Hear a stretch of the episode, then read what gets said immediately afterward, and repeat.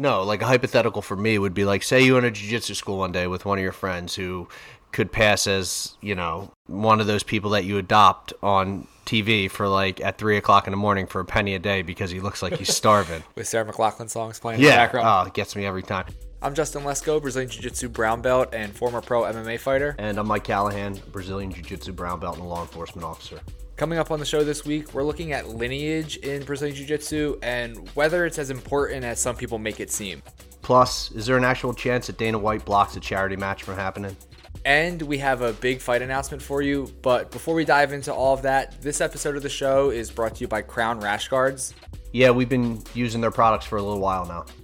They're minimalist rash guards, which means that they're not super over the top and neon colors, and they're actually pretty affordable. Yeah, I'm not a big fan of fire breathing dragons on my rash guards, and um, I can't stand when a rash guard will start riding up on you in the middle of a roll, and uh, these rash guards don't do that. And, and it doesn't happen to me either. And you can see we have um, different body types. So make sure you definitely check out crownrashguards.com. Yeah, we'll put a link at the bottom, so go to their website and buy one. And this is where I usually say, Welcome to that Jiu Jitsu podcast.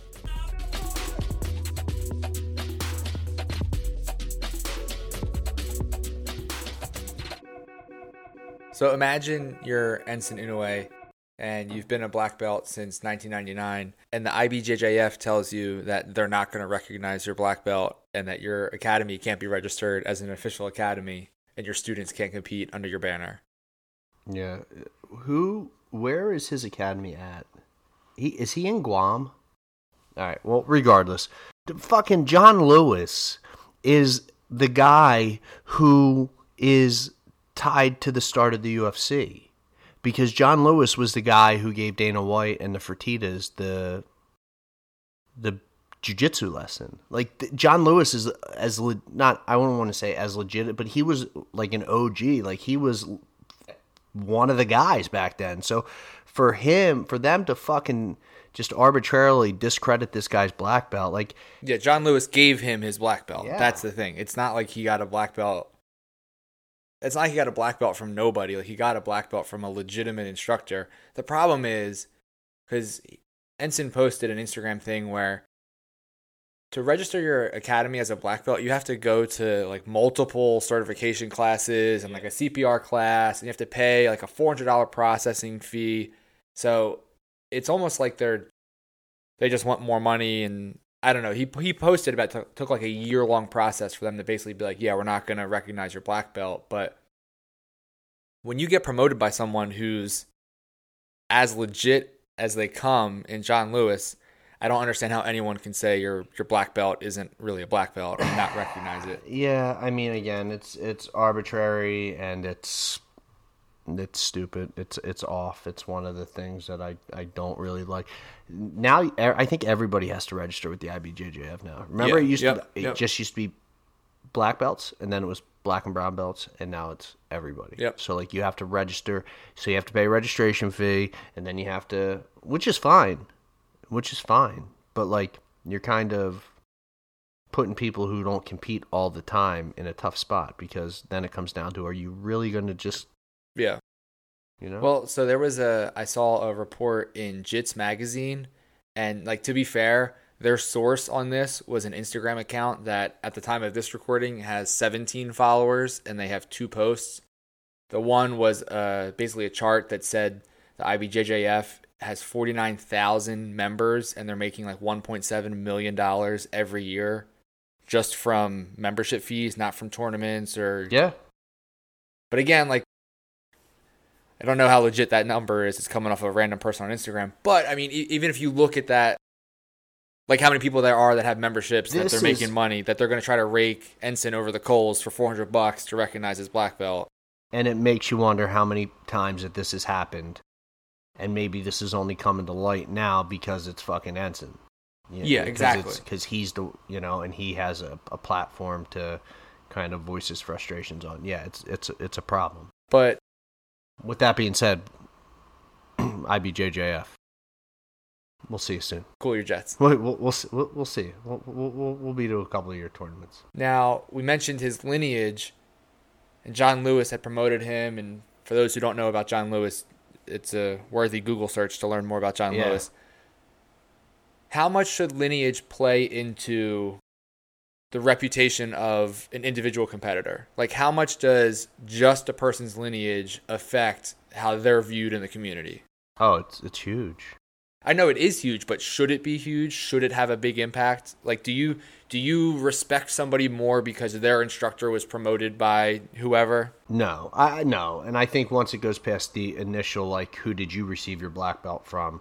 You know, I think that if you re- receive your black belt from somebody with some notoriety, it, it goes a long way. Like early days of mainstream jiu-jitsu, it was close enough to the beginning of the sport that you could say like, "Oh, he got a black belt from Royce Gracie." So he's a Royce Gracie black belt. But just like as more time goes on, there's going to be more space between the quote unquote founders of jiu-jitsu and the people Yeah. they promote to black belt. Yeah, I, I agree. I, I just think this is wrong. This guy is a, a trailblazer for you know MMA. He fought over in Japan. Like He was in the um, very first ADCC super fight against Mario Sperry. okay. Did yeah. you know that? I actually read it. I read it today. Me I, too. I I did read it today. I didn't know that before. I, I wasn't watching jiu-jitsu at that time, so it wasn't on my radar. But but I mean, he's he's legit. Um, but the, I think part of what got Egan he Did- also he demoted himself. demoted himself to purple belt like two years ago. But again, he demoted himself to purple belt for like a week because he had taken time off and he felt like he wasn't doing his black belt justice because he wasn't up to date on what was happening in the sport. And John Lewis, who who promoted him to black belt, like gave him his blessing to demote himself. And then he re-promoted himself to black belt like a week later. So maybe that threw a wrench in it. But again, you're still the person you are, regardless of. so here's a hypothetical, completely hypothetical. We love hypotheticals. Say you own a school one day. Hy- again, hypothetical. Hypothetical. and say you own it with a, a guy who's handsome and considerably more muscular than you and just you know Is this a hypothetical for me or a hypothetical for you? no like a hypothetical for me would be like say you own a jiu-jitsu school one day with one of your friends who could pass as you know one of those people that you adopt on tv for like at three o'clock in the morning for a penny a day because he looks like he's starving with Sarah McLachlan songs playing in the background. oh, it gets me every time. Somebody comes into your school and they have a brown belt, and they're obviously not a brown belt, but you can verify that they got their brown belt from somebody. Do you allow them to train as a brown belt? I think it depends on how bad they are as a brown. If they can't do an armbar from the guard, then we, I would have to have a conversation about like, yo, man, like let's talk about it. But We, if you can verify that they got their, and here, here's the lineage thing. If you can verify that they got it from somebody, and then maybe reach out to their instructor and talk to them, like, and they earned it, I'm totally fine with that. Like, especially if they're taking time off and yeah, yeah, I mean, because again, you don't know everyone's life story. Someone might have got a brown belt two years ago and didn't train for six months because there was a global pandemic, and they came back and maybe they weren't as good.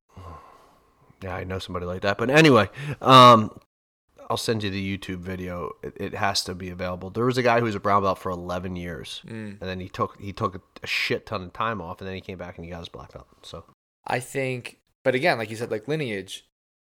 If Marcelo Garcia gave someone a brown belt, like not they were a Marcelo Garcia brown belt because they trained at a Marcelo Garcia association. Marcelo Garcia himself put the brown belt around them. yeah, No matter how bad they Yeah. were, quotes when they came in. you're y- yeah. Justin Yeah. Lesko and Mike Callahan are going to take a Marcelo Garcia brown belt Yeah, off of a guy and say, "Hey, buddy, you're Absolutely. not." Yeah, no. But but again, if you wait enough time, anyone who Marcelo Garcia promotes to black belt is going to promote someone to black belt, and that person is going to promote someone to black belt. So the very last person I just mentioned Gets watered down. it's going to be three steps away from Marcelo Yeah, Garcia. yeah. So by them saying they're a Marcelo Garcia black Yeah, belt, it's- yeah, you are, you are, but I think you should look more at Their who, immediate pro- instructor. who promoted Yeah, you and who promoted your instructor. Anything more than that, I think it doesn't really speak to your true abilities, especially when you have guys who own associations all over the world. So you might like I'm a brown belt right now, and if I opened a school and I had Keenan, you know, I was a Keenan association, and Keenan promoted me at a seminar to black belt, I would have a Keenan Cornelius black belt, but that's not like me saying I'm a Keenan Cornelius black belt is both true, but it's also I didn't train under him the whole time to become a Keenan black belt. I'm just a member of his association. So I think looking at lineage now, the way it was looked at in 2005, it's very different. Yeah, because the sport has grown considerably, and um, you know, past the initial. And here's the other thing: just because you're a black belt under somebody, like I feel that there is an expectation for your style to kind of mirror theirs, or you know, and it it, it just doesn't happen. Like people develop their own games and develop Yeah. their own styles, and um, you know, it, just because you're a Marcelo guy doesn't mean that you're gonna, you know, be out there hitting butterfly sweeps on everybody and Yeah. uh, and hitting guillotines on everybody. I mean, I think that that kind of gets it, it's a misconception that's out there too. Um, past the initial instructor, I don't think it really matters. Like, who did you get? Like you said, who did you get your black belt from? That matters. Yeah, okay? and, and you should be proud of who your instructor is. I'm not saying you shouldn't be proud that so and so gave be. you their their, their belt. and if you're not, maybe you should leave to go somewhere else. you should examine why maybe you're you should go and and find somewhere else to train if you're not. I think one of the thing that bugs me is I hear this conversation all the time at tournaments and at jiu-jitsu shows when someone will say like, "Oh, he's a black belt." And someone won't say like under who or where do they train? It's like, "Oh, what's their lineage?" I don't really I don't give a fuck. it doesn't matter to me outside of who promoted them. And on the flip side, the one good thing about lineage and being able to track who promoted whom Yeah. and when is that it helps root out like fake black belts who are just giving themselves black belts or you get blue belts who are promoting people to purple belt despite the fact that they shouldn't be like it keeps a little bit of legitimacy when you can Yeah. track who a black belt came from so on that end i get the ibjjf wanting people to register as black belts and keeping tabs on that sort of thing but let's let's be real here and Egan is a legitimate black belt and should be able to fly his academy's flag at IBJJF tournaments. Uh, yeah. And if it is purebred Guam, there's a guy out there whose name is uh, Steve Roberto, and just I follow those guys on on Instagram, and I don't know if it I don't know if Egan School is purebred Guam, but if it is, like they have fucking killers out there. Like Yeah. it's not this has this is if this is the case, and I could be completely wrong, but if this is the school that they're talking about, this is a prime example of how it has nothing to do with legitimacy and it's all about fucking money because they have killers out at this school from what I've seen on these on these um on on these Instagram posts. So Well, uh, I, Egan is a. He even posted that he's affiliated with BJJ United and he can. His students can still compete and fly the United tag flag. team, tag Yeah. team flag, yeah. So it has to be, yeah.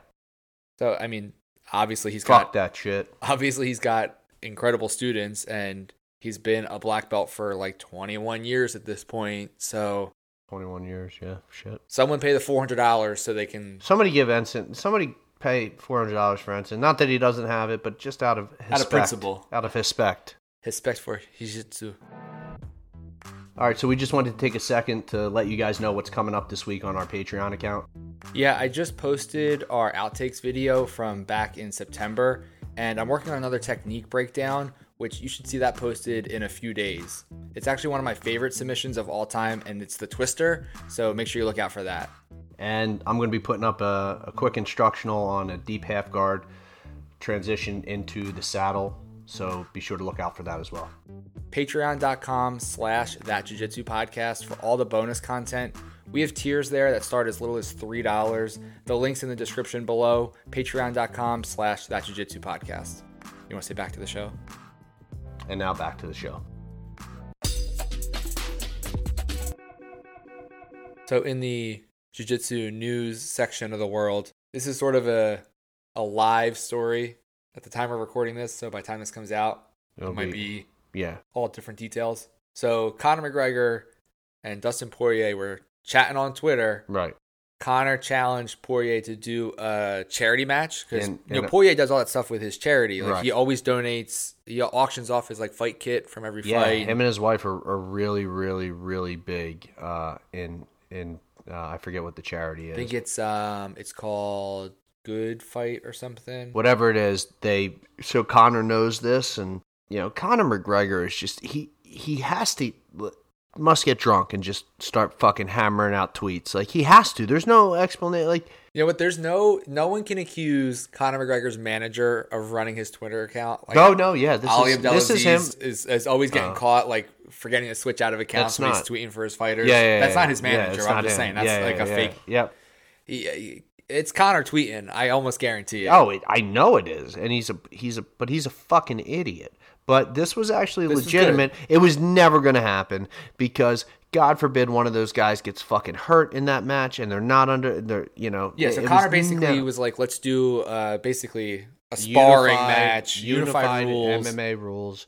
Fi- He was going to donate five hundred grand to to charity. and he was gonna fly Poirier and his team out and everything. yeah, and he and like it, it was legitimate. Like I, I- it, but But again, the offer was legitimate. I knew from the start that that the UFC was never going to let but yeah, they're they're both UFC fighters. Whether Conor says he's retired or not, we've talked about this in the past. Yeah, you can't. Dustin Poirier is not retired and is an active UFC fighter. Conor keeps insisting that he's going to box Manny Pacquiao, which I don't think will ever happen. But I'll watch it. I- I would not- watch it if I'm it not happened, but I don't excited think- about it. I don't think it'll ever happen. I was actually at a bachelor party the night that he fought Floyd Mayweather. It was, I think it was like May fifth or something in 2015 it or May in something. August. I remember it being in It August. 100 percent was not in August. It was the first weekend of May, May 3rd, maybe May 5th.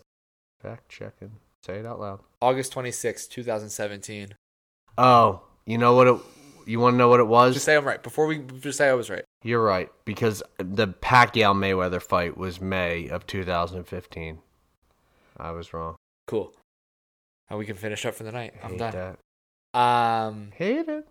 so then at the time of this recording, the UFC claims they offered a UFC main event to Yeah. actually have them fight again because they fought before in like 2014. They fought Yeah. 178, I think it was, and I think it was the same card that Rockhold beat Weidman. that could be. I mean, you fact checking. He's just trying to double down on facts because I was right. I'm not. I, I throw facts out all the time. I'm, mm, no, it wasn't. Should have challenged me. Demetrious Johnson versus Chris Cariaso. So we know who was carrying that card, and it wasn't Mighty Mouse. So they already fought once. Conor again is insisting that he's boxing Manny Pacquiao and that he's not fighting in the UFC. Dustin Poirier agreed to do this charity event with Conor. So the question becomes, how does Dana White play this? Because he's not going to let two fighters, whether it's a charity fight or not, like there's still a risk of injury no matter what you're doing. Yeah. Is he going to block a charity? Is he going to just say, I'll donate the money and you guys don't fight? Like, I don't know how it's going to play out, but I think I would enjoy watching them fight again. Yeah, it would be a good fight. I mean, Poirier's uh, improved considerably. Um, I don't like. I don't think Poirier will ever be a champ, but Poirier's one of those guys, like a like a cowboy. Like he'll Yeah, be, yeah, yeah. you know, a two through a five guy. You know, um, I don't know. I I think that he could potentially beat McGregor. Um, he'll, but he'll never beat Khabib, and he won't beat Gaethje. Uh, I, I might disagree with you that he could beat KG. G- Gaethje, uh, Either way, we'll, we'll, if that fight ever happens, we can have a, a whole show debate about it. But I don't know. I would like to see these two guys raise a bunch of money for charity. I don't really care if they actually do fight or if Dana pays it himself to prevent them from fighting or if they fight in the UFC as an actual fight and they still donate money. Like, you guys already said you were going to donate money. yeah, Poirier does that Donate the anyway. money. You know what I mean? And Por- plus, you're going to get paid for it this time, so donate Yeah. your purse or like, Yeah. you know, McGregor will make millions and millions and millions. I was going to either do the Trump thing, billions and billions, and then but then I, show. then I went and did the the Rock, You kind of combine them. to- the millions and millions of podcast followers. So them doing charity is awesome, and it kind of leads us into our major fight announcement for the night. Yeah. I am going to be competing at a Tap Cancer Out event in November in Philly. If you're not familiar with Tap Cancer Out, they do charity jiu-jitsu tournaments Yep. for obviously cancer research and cancer charities. Yeah. It's November 7th in Philly. Uh, it's obviously the first tournament or first fight or first competition Since fight to win. since since fight to win before the pandemic. Yeah. So I would still say I'm not training 100% like I normally do We're for a there. fight like this. We're He'll getting work in, but I really don't really. It's weird to say. It's one of the times I don't really care about the win or the loss. Uh, we Um, care. I want to win. I'll gonna do my best to win, but I'd rather raise a bunch of money for. Losers talk, cry about giving the best. Winners go home and fuck the prom queen. Is that The Rock? the movie The Rock. Yeah, the Sean not Con- the yeah. yeah, Sean Connery said it to Nicolas Yeah, Cage, yeah. and Nicolas Cage goes, She was the prom queen. "What the fuck was her name? I think it was Carla. Carla was the prom queen."